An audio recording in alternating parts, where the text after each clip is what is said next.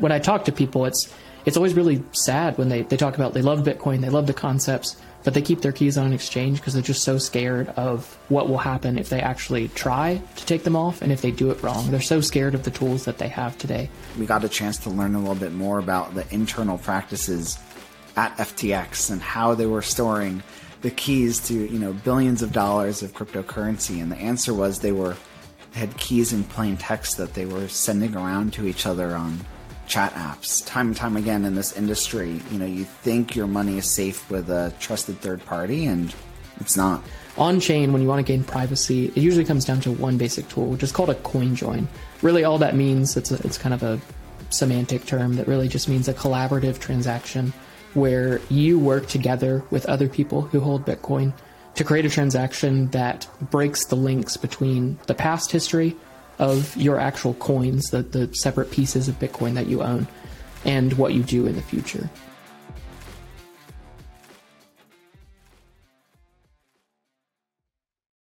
Introducing the Blockware Marketplace. Start mining Bitcoin today. This has the potential to transform the mining industry as now anyone can buy a Bitcoin ASIC using on chain or Lightning, see its historical and live hash rate before purchasing, and be earning Bitcoin mining rewards in minutes. This brings transparency and turnkey mining to a whole other level.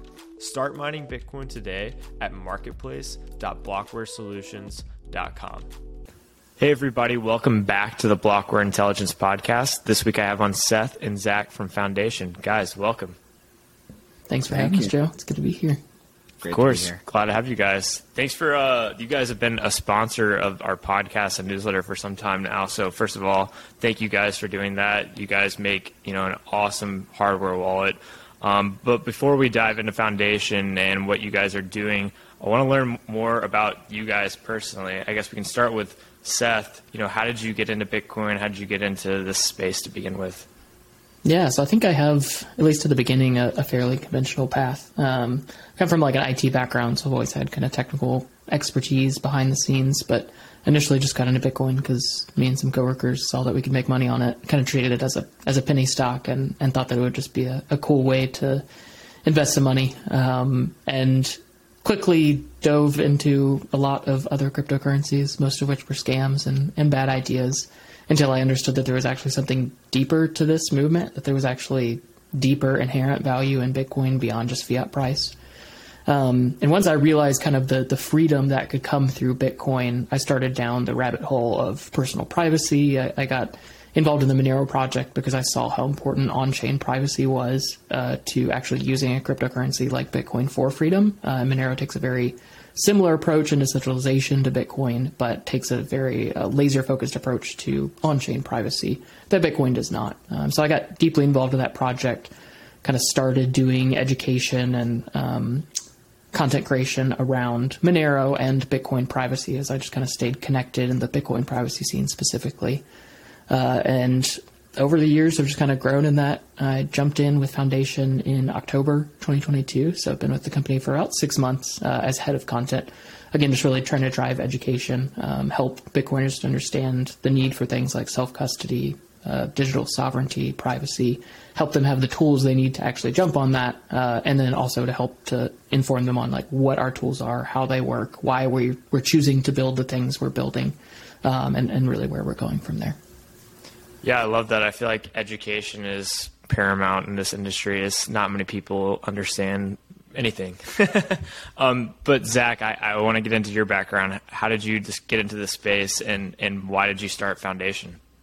For sure, yeah. Um, I learned about Bitcoin back in uh, winter of 2013, uh, just before all the Mt. Gox stuff happened. So I guess I'm approaching my 10 year anniversary, which is kind of wild. I bought uh, 20 bucks off of a friend in the dining hall in college after he told me about it. And that was when Coinbase was offering the free $10, I think. So I, I got my free $10. I gave him some cash. He sent me some uh, Bitcoin. I don't know if I should be talking about that, you know, but I think $20 is below the limit of, uh, you know, what's, what's illegal for a peer to peer exchange.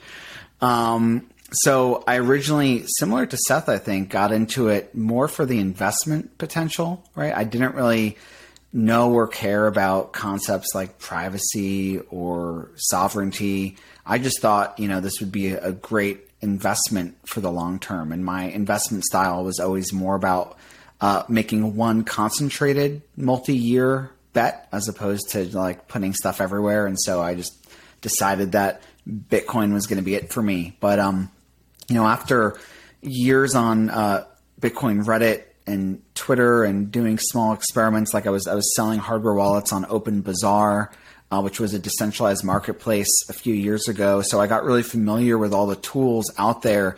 Um, I really wanted to work in the space full time. And so the you know I came across this opportunity when I was in business school and joined a local uh, crypto startup here in Boston, uh, where mostly actually ended up uh, making uh, cryptocurrency ASIC miners. Uh, two of those models are behind me. Um, I was one of the first team members of that company, and it was a crazy experience into you know the hardware side of the industry. But um, you know, I and a few of my teammates really wanted to be founders. We really wanted to do something more Bitcoin centric, and we kept talking about the issues with hardware wallets. Um, and that kind of came full circle uh, for me. Like I mentioned, I actually sold all these different devices on OpenBazaar a while ago, and so you know, there were so many things that I was fiercely critical of, especially just like the overall design and user experience. I'm a mechanical engineer by training. I've always been, been obsessed with uh, product design and having to like squint at these little screens, mash these little buttons. You ever try to like restore a seed on a ledger? You're ready to just like bang your head against the wall. And so, uh, I and um, three of my uh, teammates uh, left and started Foundation in March of uh, 2020. Um, and we announced, I think, sometime in early summer. So it's been uh, about three years since we embarked on this journey. And we set off just to make what, you know, I hoped would become the, the best Bitcoin hardware wallet with the fewest trade offs, you know, more focused on the uh, great design and great user experience and you know try to lower the barriers to entry for self custody because there's been a lot of debate in the industry around how important UX is. I would say it's extraordinarily important, especially as we welcome new waves of uh, Bitcoiners, especially and even now in, in, in this bull market that hopefully you know is starting. And so we thought if we can lower the barriers and make self custody as approachable as possible, then hopefully we can get more people, you know, choosing to self custody instead of keeping their coins on an exchange. And so we, um, with just the four of us, uh, we designed and launched Passport, and this was the founders uh, edition, um, which we shipped in uh, mid 2021 to customers, and it's been amazing since then. You know, we have a team of uh, 18 full timers. Um, we have, you know, our new hardware product, which is Passport uh, Batch 2, but we just call Passport. Uh, we have a bunch of software we're working on, a mobile app called Envoy, other products in the pipeline. So it's it's been incredible over the last um, three years to, to put this team together and, and work on these um, what I think are really important problems for the uh, for the space. Yeah, absolutely. I think user experience is very difficult at least historically has been when it comes to you know self custodying your Bitcoin and holding your own private keys. And I definitely think yeah. Passport, the product that you guys have created, is definitely a huge step in the right direction. Um, and I definitely want to go over Passport and some of the software you guys are building. But before that, I going off the idea of sovereignty and, and education, I guess Seth, why do you think it's important that the audience holds their own Bitcoin private keys? Yeah, I mean, I think it, it really comes down to what do you want to get out of Bitcoin? Because if you want it to just be another stock, another piece of your 401k, something like that, it can be that. You can do ETFs, you can do all these different uh, GBTC, you can do these things.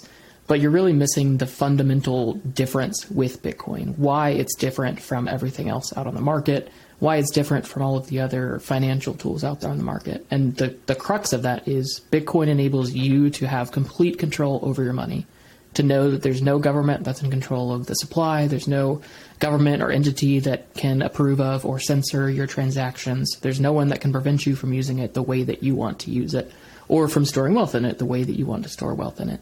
Um, so ultimately, the way that you get the most from Bitcoin is that you actually use Bitcoin, which involves taking on that that personal responsibility. It, it is a hurdle. There is some some learning curve there, um, but you have to take on that personal responsibility of deciding that you are going to hold your own keys. Uh, and unfortunately, throughout kind of the history of the cryptocurrency space, that's usually been a little scarier than I think it has to be. The, the concepts are relatively simple. Uh, the concept is relatively easy to explain that you have these words, these are like a password, you keep them, you keep your wealth on it.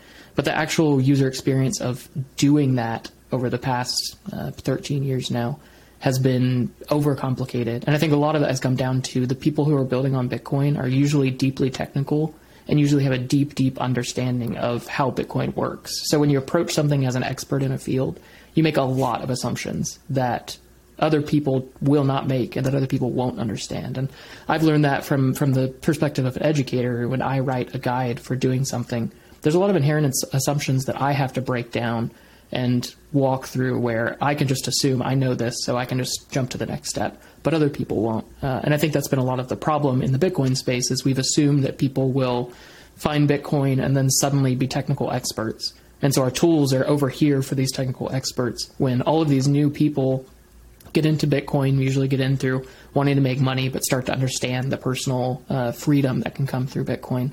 But there's no good tools for them right there. So a lot of what we've been working on is really simplifying that, giving peace of mind rather than kind of a, a terrifying uh, barrier to entry that often comes with the idea of self custody. Uh, and when I when I talk to people, it's it's always really sad when they, they talk about they love Bitcoin, they love the concepts, but they keep their keys on an exchange because they're just so scared of what will happen if they actually try to take them off and if they do it wrong. They're so scared of the tools that they have today.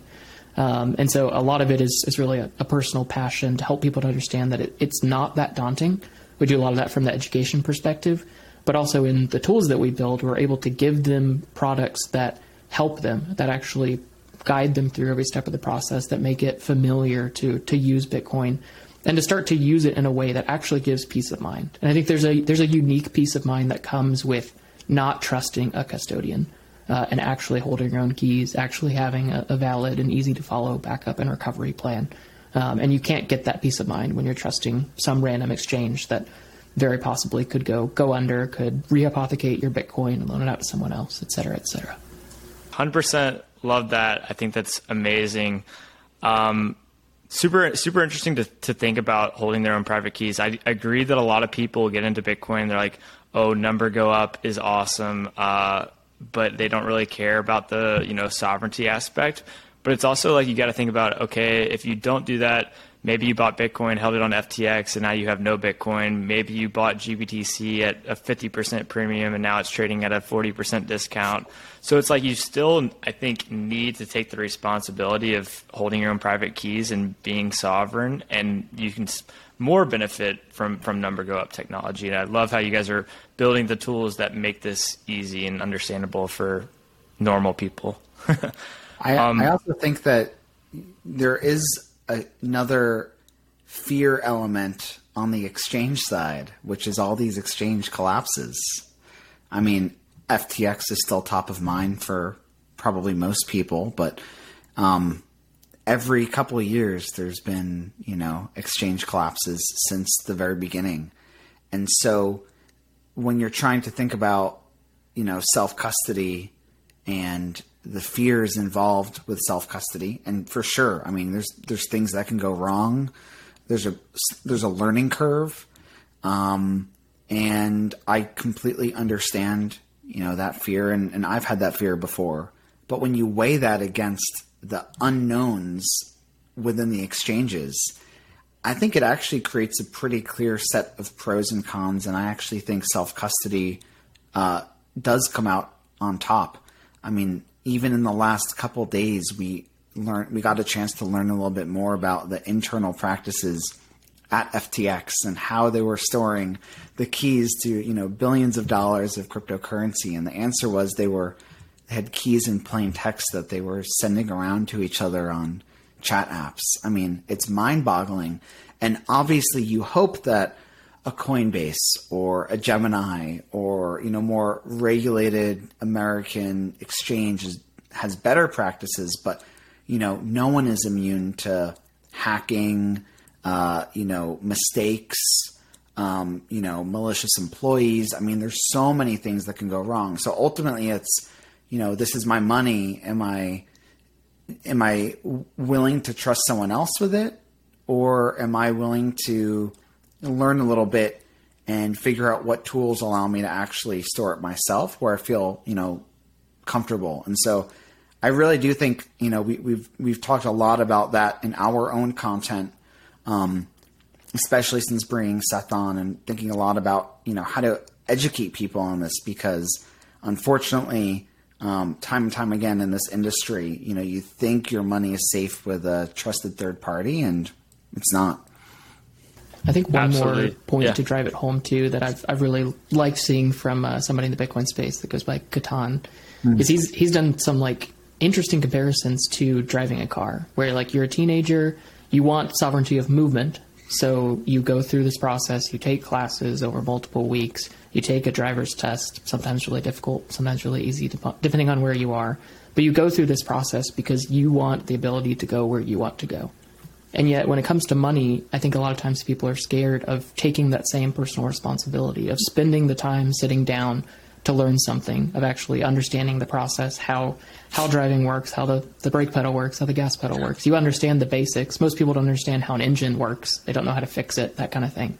But they do understand the basics of using a car so they can have freedom of movement. And I think if people would apply that same principle to freedom of, of money, of being able to do what they want with their money, spend it how they want, store it how they want. I think a lot of the same principles apply there, and, and taking that personal responsibility seems daunting at first, just like with driving a car.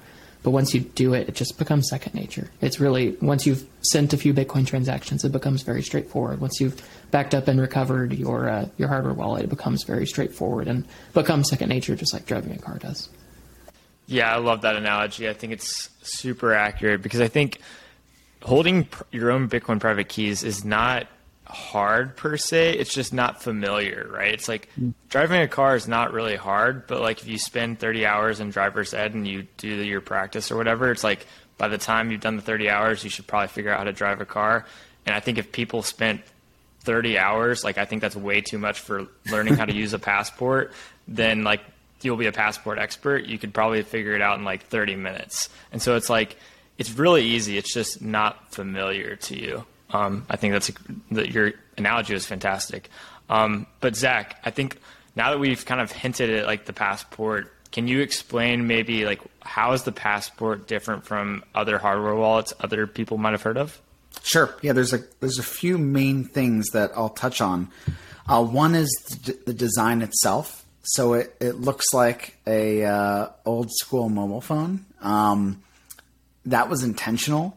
Uh, we wanted it to feel as approachable and intuitive as possible. You shouldn't have to learn how to enter your PIN numbers in, for example. You shouldn't have to try to figure out, you know, what buttons do I push to navigate, you know, uh, the on on the display and so on. Right? It should all just be very easy and approachable, and you should basically already know how to use Passport. And so that was a key part of the design. Another key thing is that it includes everything that you need, and even like a battery built in. So it's what we would call an air gap device, meaning that uh, to use it, you don't actually need to plug it into anything. You actually can't plug it in to use it. You primarily use a camera and QR codes with your phone. And so this mobile centric aspect of Passport is really important, both from a usability and a security perspective, because that means that uh, you know you're most people are already using their phones as their primary computing device. So instead of having to go sit down at your computer, plug in a USB cable, go through that whole process, you just open up an app on your phone. And if you want to do a transaction, you scan a couple QR codes back and forth between Passport and the mobile app. And we have our own app, Envoy, but there's also several other wallets on mobile and even more on desktop that support Passport. And you can also use a micro SD card if you desire. So I think the idea of this really easy to use form factor and then this mobile centric model combined with what we call an air gap because you're primarily just using a camera and QR codes actually uh, adds a lot of security too because you're not plugging it into anything. Um, you know, especially if you're a beginner or you're new to Bitcoin self custody, um, this prevents you from making mistakes that you might otherwise make. I, I think it's probably the most secure uh, security model, you know, when you're looking at hardware wallets in general. Um, and then we just have a really easy to use, you know, user interface on the device too. Extremely familiar. Um, and then I think finally, from a security perspective, we do have a secure element on the device uh, in addition to the main processor. I don't want to get too technical, but it does prov- provide really good physical security. So if someone was to steal, you know, your passport and try to break into it, you know, to get your Bitcoin, um, it would be almost impossible. You'd have to take it to a lab with lab equipment. You'd have to sh- uh, shoot lasers at it and you know shave off the tops of chips and that kind of like sci-fi movie you know type stuff. Um, and I think it's really important that a hardware wallet not only offers you know great design with a great user experience, but also uh, best in class security. Yeah, I mean, when I first used the passport, I felt like you balanced it, and you didn't even really balance it. I guess you just you got all the best features about security, being air gap, doing all these secure element, doing all these important things, but then you also made it extremely usable, where you can do it with QR codes, you can do it with a micro SD card. It's like it's kind of like whatever you're comfortable with it with you can do it and it's really easy to do and it does it in a very secure way. So i think it's mm-hmm. super super fantastic device. You mentioned envoy uh, your software product and it's really cool. Why did you guys build that? Um, and mm-hmm. can you explain more about that?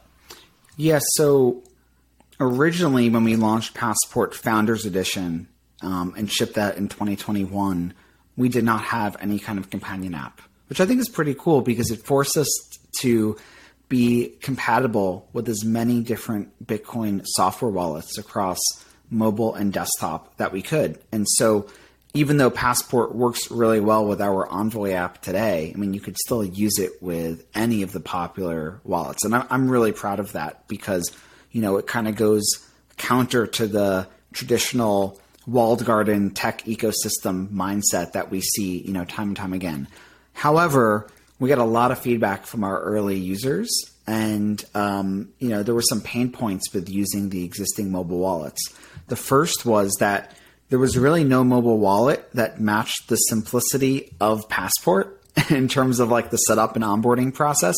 You know, uh, you were often faced with jargon or terminology that maybe as a beginner, you know, made you uncomfortable. Things like native SegWit and that kind of stuff where to us it's like yeah of course we know what that is. But if you're just getting started you see that and you're like whoa there i i don't see anything about this on on passport during the setup process. So why is my mobile wallet asking me to you know make these selections?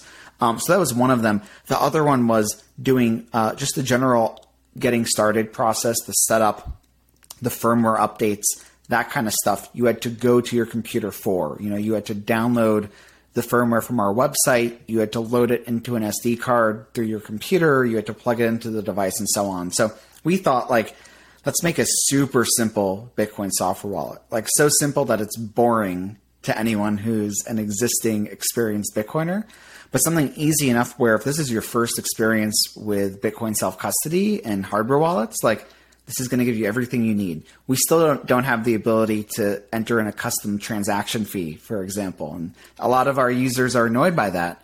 But you know, we're trying to focus on that very beginner audience for the wallet portion of the Envoy app. However, you can just use your Envoy app right now for the setup process with Passport, for firmware updates, and for support resources, you know, videos and FAQs in app.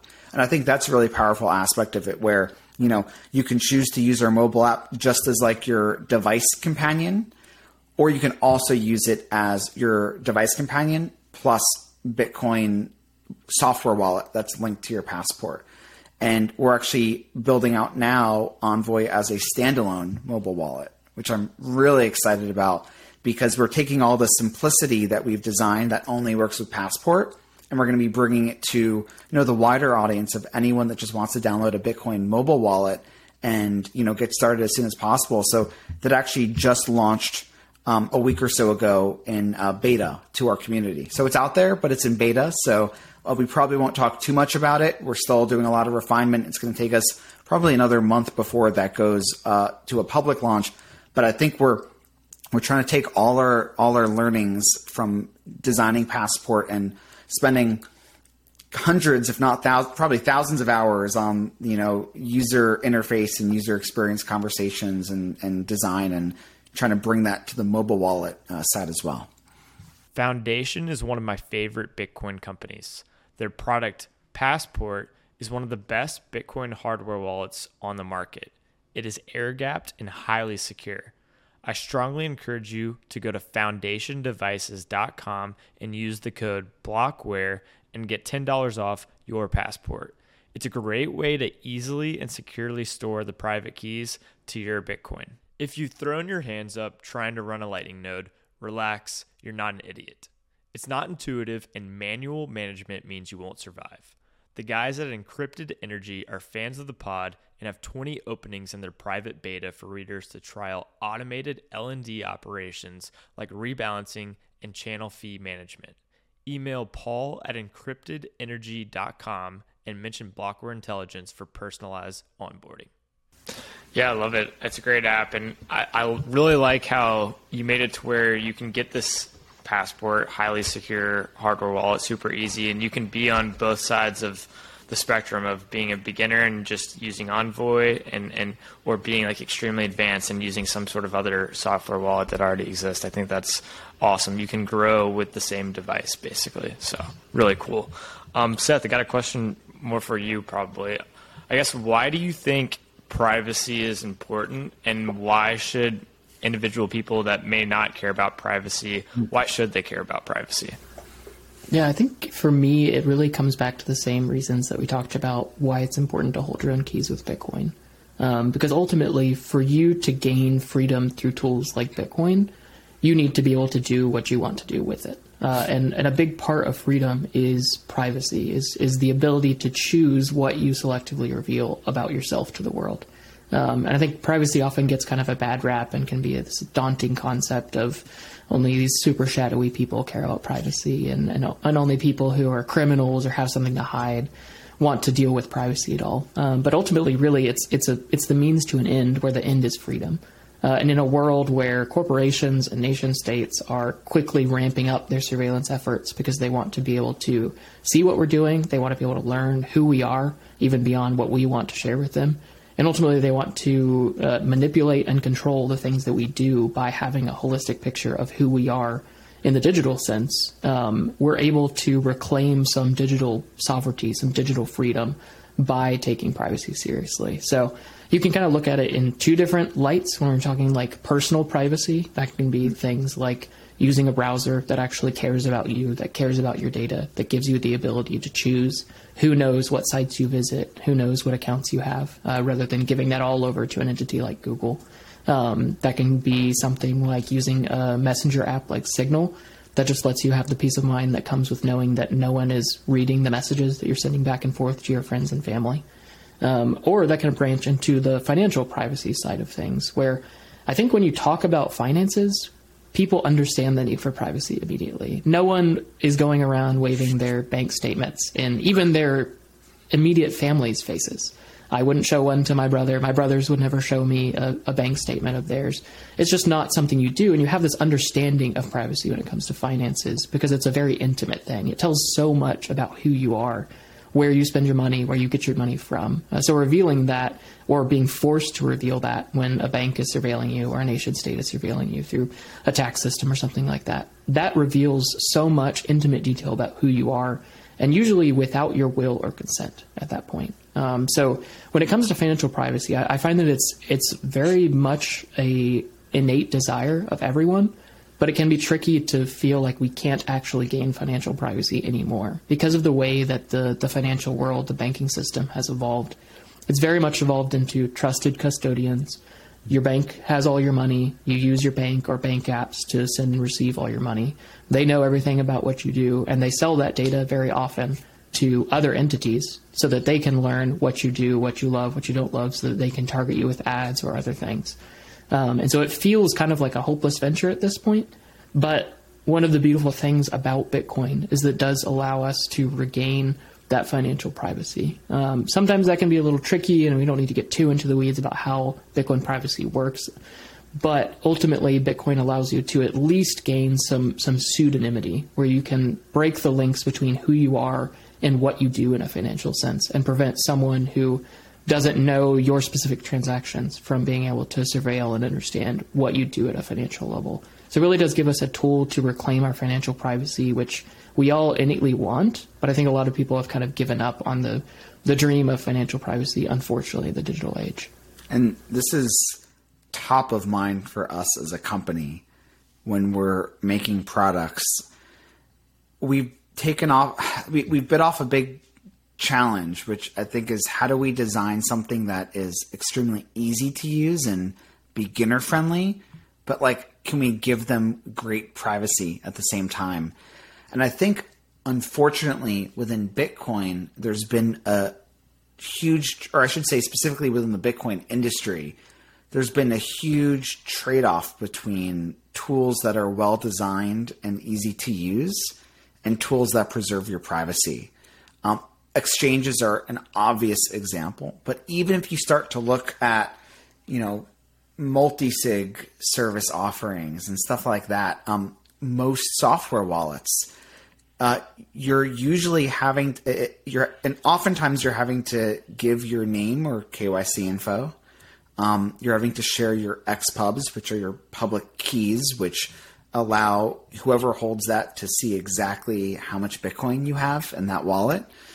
Or even if you don't have to do any of that, you're usually communicating with someone's servers over ClearNet, which means, you know, over the internet uh, directly without where they can see your IP address. And most people know if, if you have someone's IP address, you could pretty much find out who they are, especially if you're a government or, uh, but I mean, you could literally go to a map and type in an IP address and usually figure out like what house, you know, someone's in. And so, when you think about that, like as as you as you use Bitcoin tools today, you're even self custody tools. You're leaking a lot of data about yourself, and you know if that data is correlated to your holdings, it's essentially the same thing as you know knocking on a company's doors and telling everyone in that company, "Hi, I'm Zach. I have this much Bitcoin, right?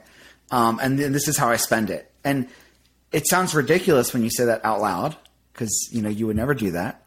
Um, but unfortunately, it's, it's, true. And so, you know, what we've done within our Envoy app, for example, is um, we have the ability to connect to the internet over Tor.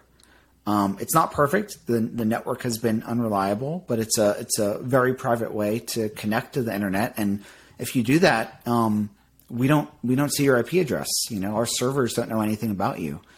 Um, alternatively, the app, even though it's very focused on beginners, the app from day one has allowed you to connect your own Bitcoin node. In which case, we don't get any information about transactions or anything like that, addresses, nothing.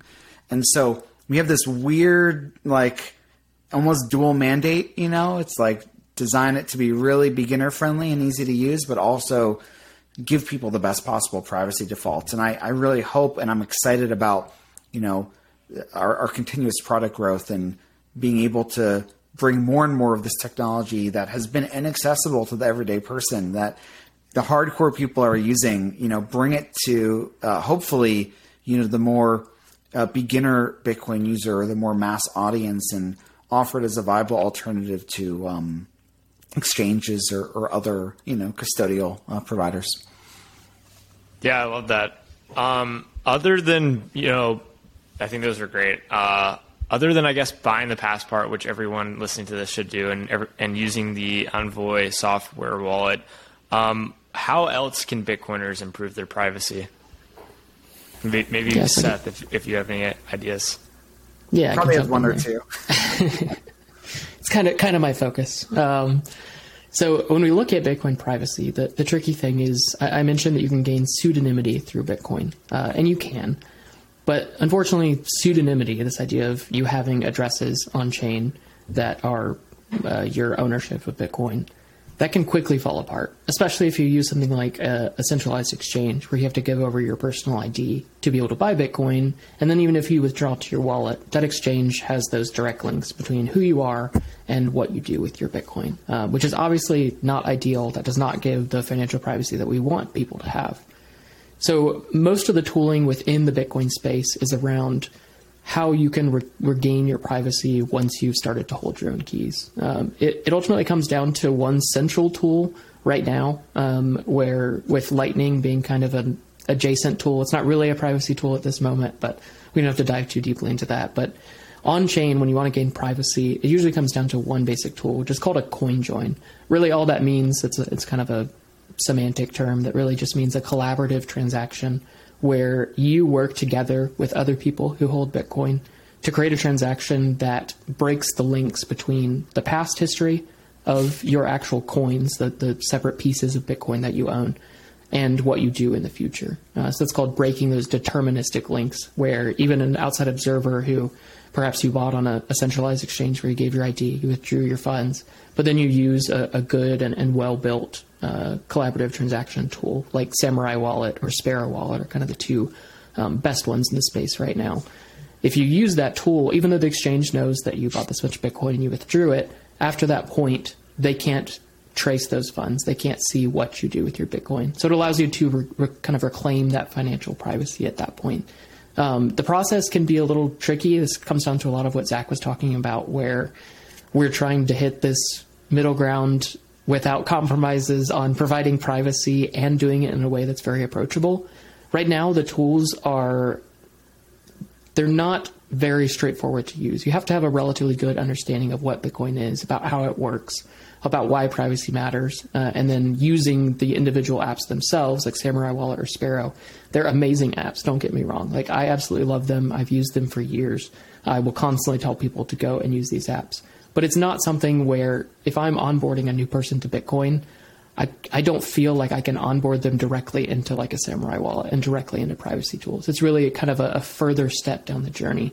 Um, so that's one of the things where like we're we're working on some exciting things that we're trying to do it in a way that will make it accessible for everyone. Because that's one of I think the the frustrating things for me as somebody who's been very focused on privacy and and doing education is that the barrier to entry to privacy on Bitcoin can be very daunting and it can often be too much for the average user, which means that the technical people gain privacy and the non technical people don't oftentimes. Uh, and just like Zach said, most of the simplest wallets to use provide you no privacy tools at all on Bitcoin. They just use Bitcoin, the very default methods. There's no privacy gained there. Um, and that's definitely something that I, I want to see change. I think there's a lot of hope for that. Um, but right now, the tools can be a little tricky. That said, uh, Sparrow Wallet in particular, I think is a, a, really, really powerful desktop wallet that allows you to, to use these privacy tools. Specifically, it's called Whirlpool, is kind of the, the Samurai Wallet, Sparrow Wallet implementation of, of CoinJoin, where you're making that collaborative transaction with other, other Bitcoiners. And one of the things that we've worked on with Passport is, like you talked about earlier, Passport can really grow with you. So if you're completely new to Bitcoin, you're just taking your funds off an exchange, you don't have to dive all the way in. But as you grow and learn, as you start to use these new tools, Passport also has very advanced functionality that you can enable. Part of that is that when you use something like Sparrow Wallet, you can withdraw funds, you can use these collaborative transactions, and there's a special extension in Passport called Postmix, where within Sparrow Wallet, you can essentially set it up to give you that privacy, do those collaborative transactions, and then automatically send that Bitcoin off to your passport. You don't have to have your passport on you, you don't have to have it online, anything like that. And so you can gain that privacy while still sending all those funds into secure storage through Passport. Um, so it's definitely something, there's a lot of work to be done. There are good tools available today, but it's definitely also something where, where we're really working and thinking hard around how we make privacy on Bitcoin accessible to the masses. Because I do not want it to be something that's just stuck behind this tech savvy barrier. I want it to be something that everyone can actually gain through Bitcoin. Yeah, will we ever see uh, something like coin joins or coin joins within Envoy, y- y'all's app? Or is that possible? I think it's it's possible. May have may have asked that question a little too soon or something. um, but very cool. Um, Seth, I know you've talked about this before. This is kind of a big question. You've talked about Monero. You've been heavily involved with the Monero community before. I guess what are your general thoughts on Monero? Is it is it a shitcoin? Is it is it not? And and what made you? I know you still focus somewhat on Monero, but what made you shift from some more you know more towards Bitcoin recently? Yeah, this is a this is a fun one. It's been a, been an interesting journey over the past really year, kind of coming full circle and, and settling in on focusing my time on Bitcoin. Um, I definitely think that Monero is an incredibly powerful tool for for freedom today.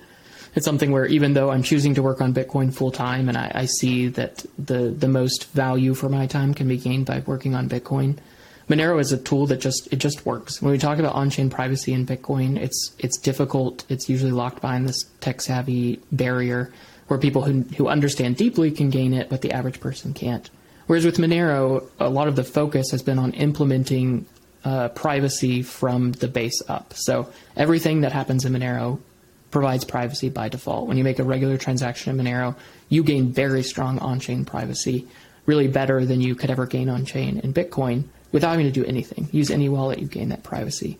So I really think it's it's a very valuable tool there, uh, and we can go into a little bit more. But I think that many Bitcoiners would benefit by having some Monero that they could use for spending. If a merchant that they that they love accepts Monero and accepts Bitcoin, spending Monero privately is much easier. Um, so it's one of those things where I think it's a it's a really valuable tool, especially as Bitcoin privacy tools get built out and as they they are growing and improving until we get to that point where it's very accessible. I think Monero is a, a very valuable tool there. But the reasoning why I kind of jumped to Bitcoin full time, even though I love Monero, uh, I think a lot of it really comes down to trying to figure out where, as an educator, as a content creator, as a privacy advocate, where can I get really the, the most bang for my buck as far as how many people my time helps? Uh, and that's really the, the focus for me. And I realized after really kind of going back and forth between Monero and Bitcoin and keeping a foot in both camps that most people who come into cryptocurrency, who come into Bitcoin wanting to gain financial freedom, will come in through Bitcoin and most will stay in Bitcoin. Um, and if we don't have people working and thinking and educating on privacy within Bitcoin, those people who likely wouldn't find out about Monero will be stuck with using something that may not provide them the financial privacy that they need. So it's one of those situations where I think that, that I can help to push along the progress of privacy on Bitcoin. I can help to educate and inform people on how they can actually gain privacy on Bitcoin and use it as a tool for freedom in the meantime. Um, the other main reasons are really that I see a lot of uh, hopeful outlook for Bitcoin's privacy. I think there are a lot of ways that we can build powerful privacy tools that are approachable, um, that don't require you to have a deep, deep understanding of Bitcoin there's a lot of exciting things happening around the Lightning Network that will bring the privacy that was originally promised with Lightning into reality. Uh, and I think those things are probably gonna probably gonna happen within the year. Um, so there's a lot of good reasons to expect that Bitcoin's privacy toolkit will be improving drastically. Um, and I, I, wanted to be able to to be a part of that. So.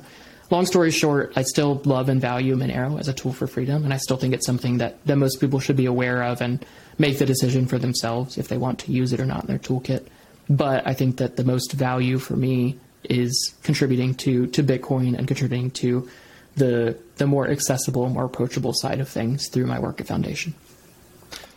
Yeah, I love that. I definitely think it's great for developers to be working on, you know, privacy tools within crypto broadly. And if someone at Monero or something creates some sort of breakthrough technology that's you know truly private, I'd love to see that implemented on Bitcoin if the community supported it. Um, so yeah, I think it's interesting that you have your kind of foot in both both you know communities, and you can learn a lot about privacy. Obviously, being in a very privacy focused community, and potentially bring the good ones that are maybe like backwards compatible or something into Bitcoin. I think that's awesome.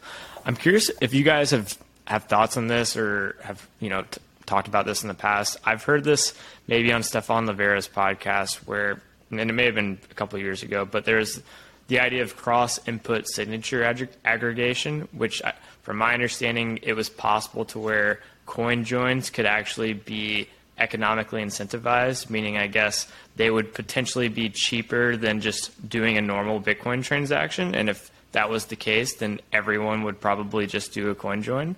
Is that like moving anywhere on Bitcoin? Is that still theoretically possible? Any thoughts on that? Yeah, I can kind of jump in there, and if you if you want to add anything, Zach, feel free to. Um, so yeah, cross input signature aggregation was something that was actually originally part of the Taproot soft fork when it was proposed. That was going to be a, a part of what would be implemented there. Unfortunately, it was dropped after it was realized that it was a lot more complex than they thought to actually implement uh, in reality. So it wasn't part of the Taproot soft fork.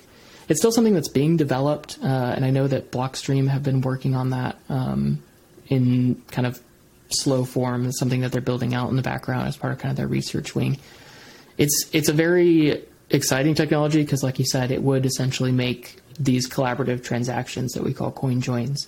It would make them as cheap or cheaper than a regular kind of single signature transaction because of the way that the, the batching would work there. So you could do these collaborative transactions, and right now you have to pay extra fees for those. They're more expensive than regular transactions on chain, and you usually have to make multiple transactions to gain privacy. Whereas with it, with cross-input signature aggregation, those transactions would be much, much cheaper for you.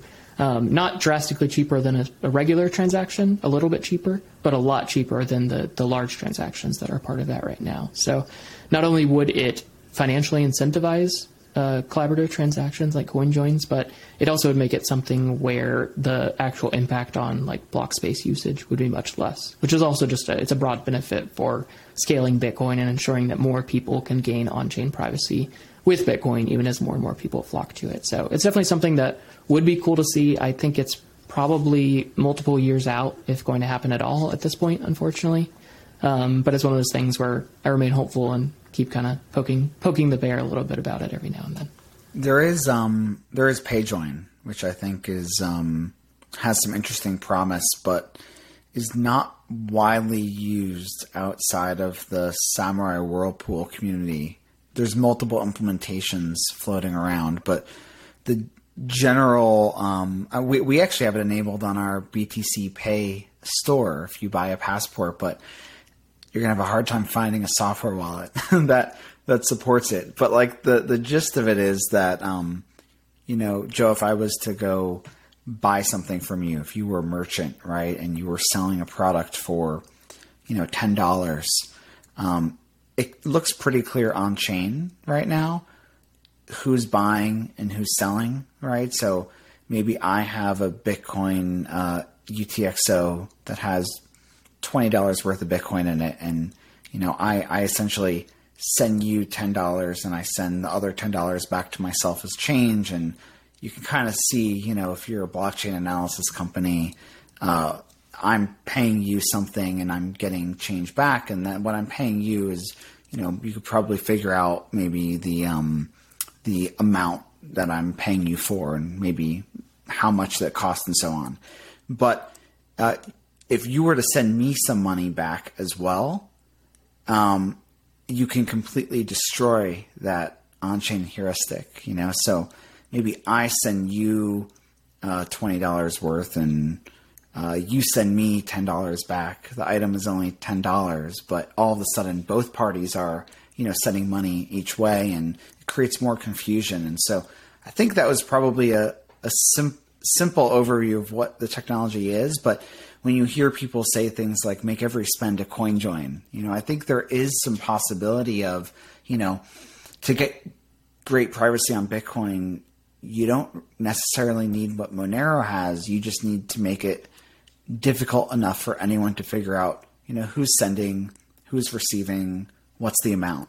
And I actually think that it's achievable, you know, and it's a matter of um, figuring out what standards to converge around and having wallets adopt it and merchants adopt it and so on. But I definitely see a bright future for um, for Bitcoin privacy, even even if it's just using the tools that we have available to us today. And a lot of it really comes down to people advocating with whatever their favorite wallets are, whatever their favorite Bitcoin software is, advocating for implementing privacy tools. I mean, I think PayJoin is an excellent example of that, where it's it's been around for years, but there's been yeah. very very little uptake and actual usage. There's multiple reasons for that, but a lot of the reason is you can't actually make a PayJoin transaction with almost any wallet. I think Sparrow Wallet and yeah. Samurai Wallet are the only ones I know of. Uh, I think maybe Blue Wallet does now. Blue Wallet has support for the specific PayJoin implementation that okay. you find on like BTC Pay server. Yeah. Yeah, yeah. Yeah. So it's it's tricky and if no one speaks up about wanting financial privacy on Bitcoin, wallet developers and companies that are building these tools often won't prioritize it because there's there's not a direct incentive. Like obviously privacy is a core part of our ethos at Foundation. So like even if there's no financial incentive for us, we are going to do things in a privacy preserving way. Like uh, I am for privacy in, in, in every way possible. So like we are going to push for that. But oftentimes it's not a top of mind thing for other developers in this space. Understandably, not everybody comes from the perspective of of having a deep care for personal privacy themselves, so it's not the first thing that they do in building. But when you're using a wallet, if you're a Blue Wallet user or whatever other kind of software you love in the space, and you want better privacy, a lot of that comes down to just ask for it. Talk to the developers, open an issue on GitHub, talk about it on Twitter, whatever kind of your your sphere of influence is. Use that to be able to to push to show them, hey, like we want this, we would love to gain privacy through these tools, uh, and just kind of start to talk about it more broadly. And when there's social consensus, things happen. That's ultimately how everything happens in Bitcoin. Really, is rough social consensus. So a lot of that is just having those conversations out in the open.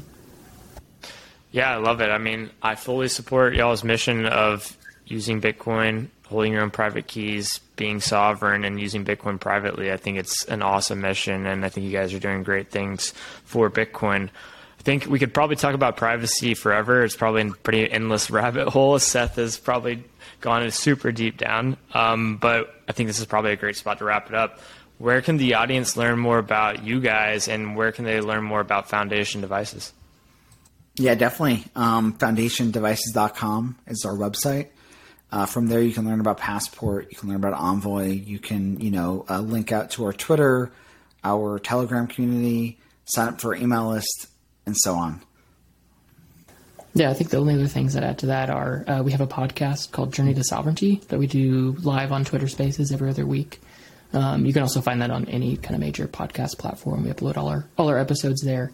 Um, yeah, I think that's the biggest one. The other thing is all of our blogs. We write a lot of edu- educational content around Bitcoin, written about Nostr recently, lots of fun stuff. So you can find our blog on our website as well, or get it via uh, newsletter too.